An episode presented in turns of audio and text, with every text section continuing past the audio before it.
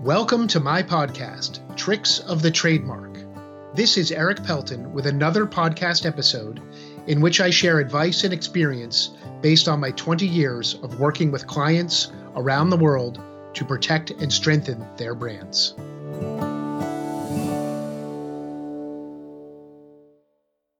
Preventing trademark problems is like preventing cavities if you're an avid listener of my show or viewer of my videos, you know that I like to make analogies like this.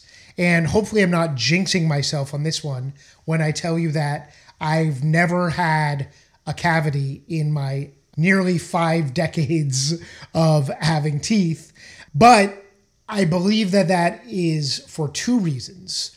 One is doing the work of taking care of my teeth, brushing my teeth, flossing, visiting the dentist regularly.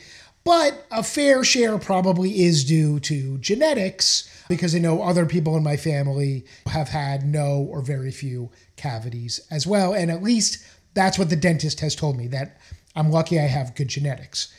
How does that apply to trademarks, however? Well, the genetic part of the equation is akin to choosing a creative, bold, unique trademark from the start. Because if you start with something that is inherently more creative, stronger, more likely to be protected, you've done the lion's share of the work. Now, you still have to do all the other things I'm about to talk about, but it's much easier. That first step is like being born with good teeth genetics, in that you're set up to succeed with protecting the brand and the trademark. Now, I want to talk more about the steps that trademark protection is like preventing cavities. Preventing cavities, obviously, you want to brush regularly and brush properly, right? That's like using the proper trademark symbols regularly the TM, the SM, the R with a circle. Now, you also want to brush frequently, right? At least twice a day or after every meal. This is akin to making sure that you register with the Patent and Trademark Office and that you file early when possible. To prevent cavities, you want to make sure you floss regularly as well. Well, to prevent trademark situations, you want to make sure you deal with infringers as needed. So, you want to monitor, and if you become aware of any copycats or infringers or websites or social media handles that are infringing on your trademark, you want to deal with them.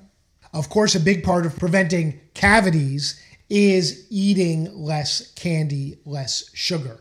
That also makes it a lot easier if you don't have a sweet tooth to prevent cavities. On the trademark front, you want to make sure you are avoiding descriptive or diluted brand names when you choose that name. Like I said, that's what really sets you up for all the other protection to come much easier if you can avoid a descriptive or diluted brand name from the start.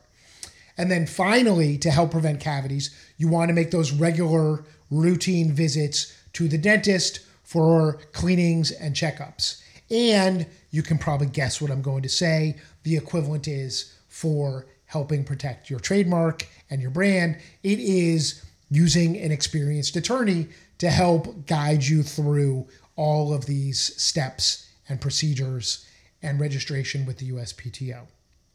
So, check in with me after you hear this. Hopefully, I will still never have had a cavity.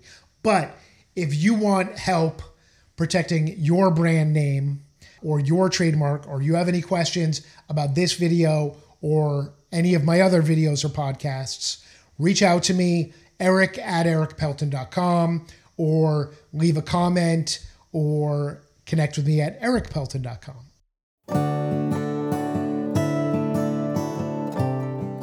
You've been listening to Tricks of the Trademark with me, Eric Pelton. I've been making trademarks bloom since 1999. For more information about my trademark services, visit my website at ericpelton.com. Thanks for listening.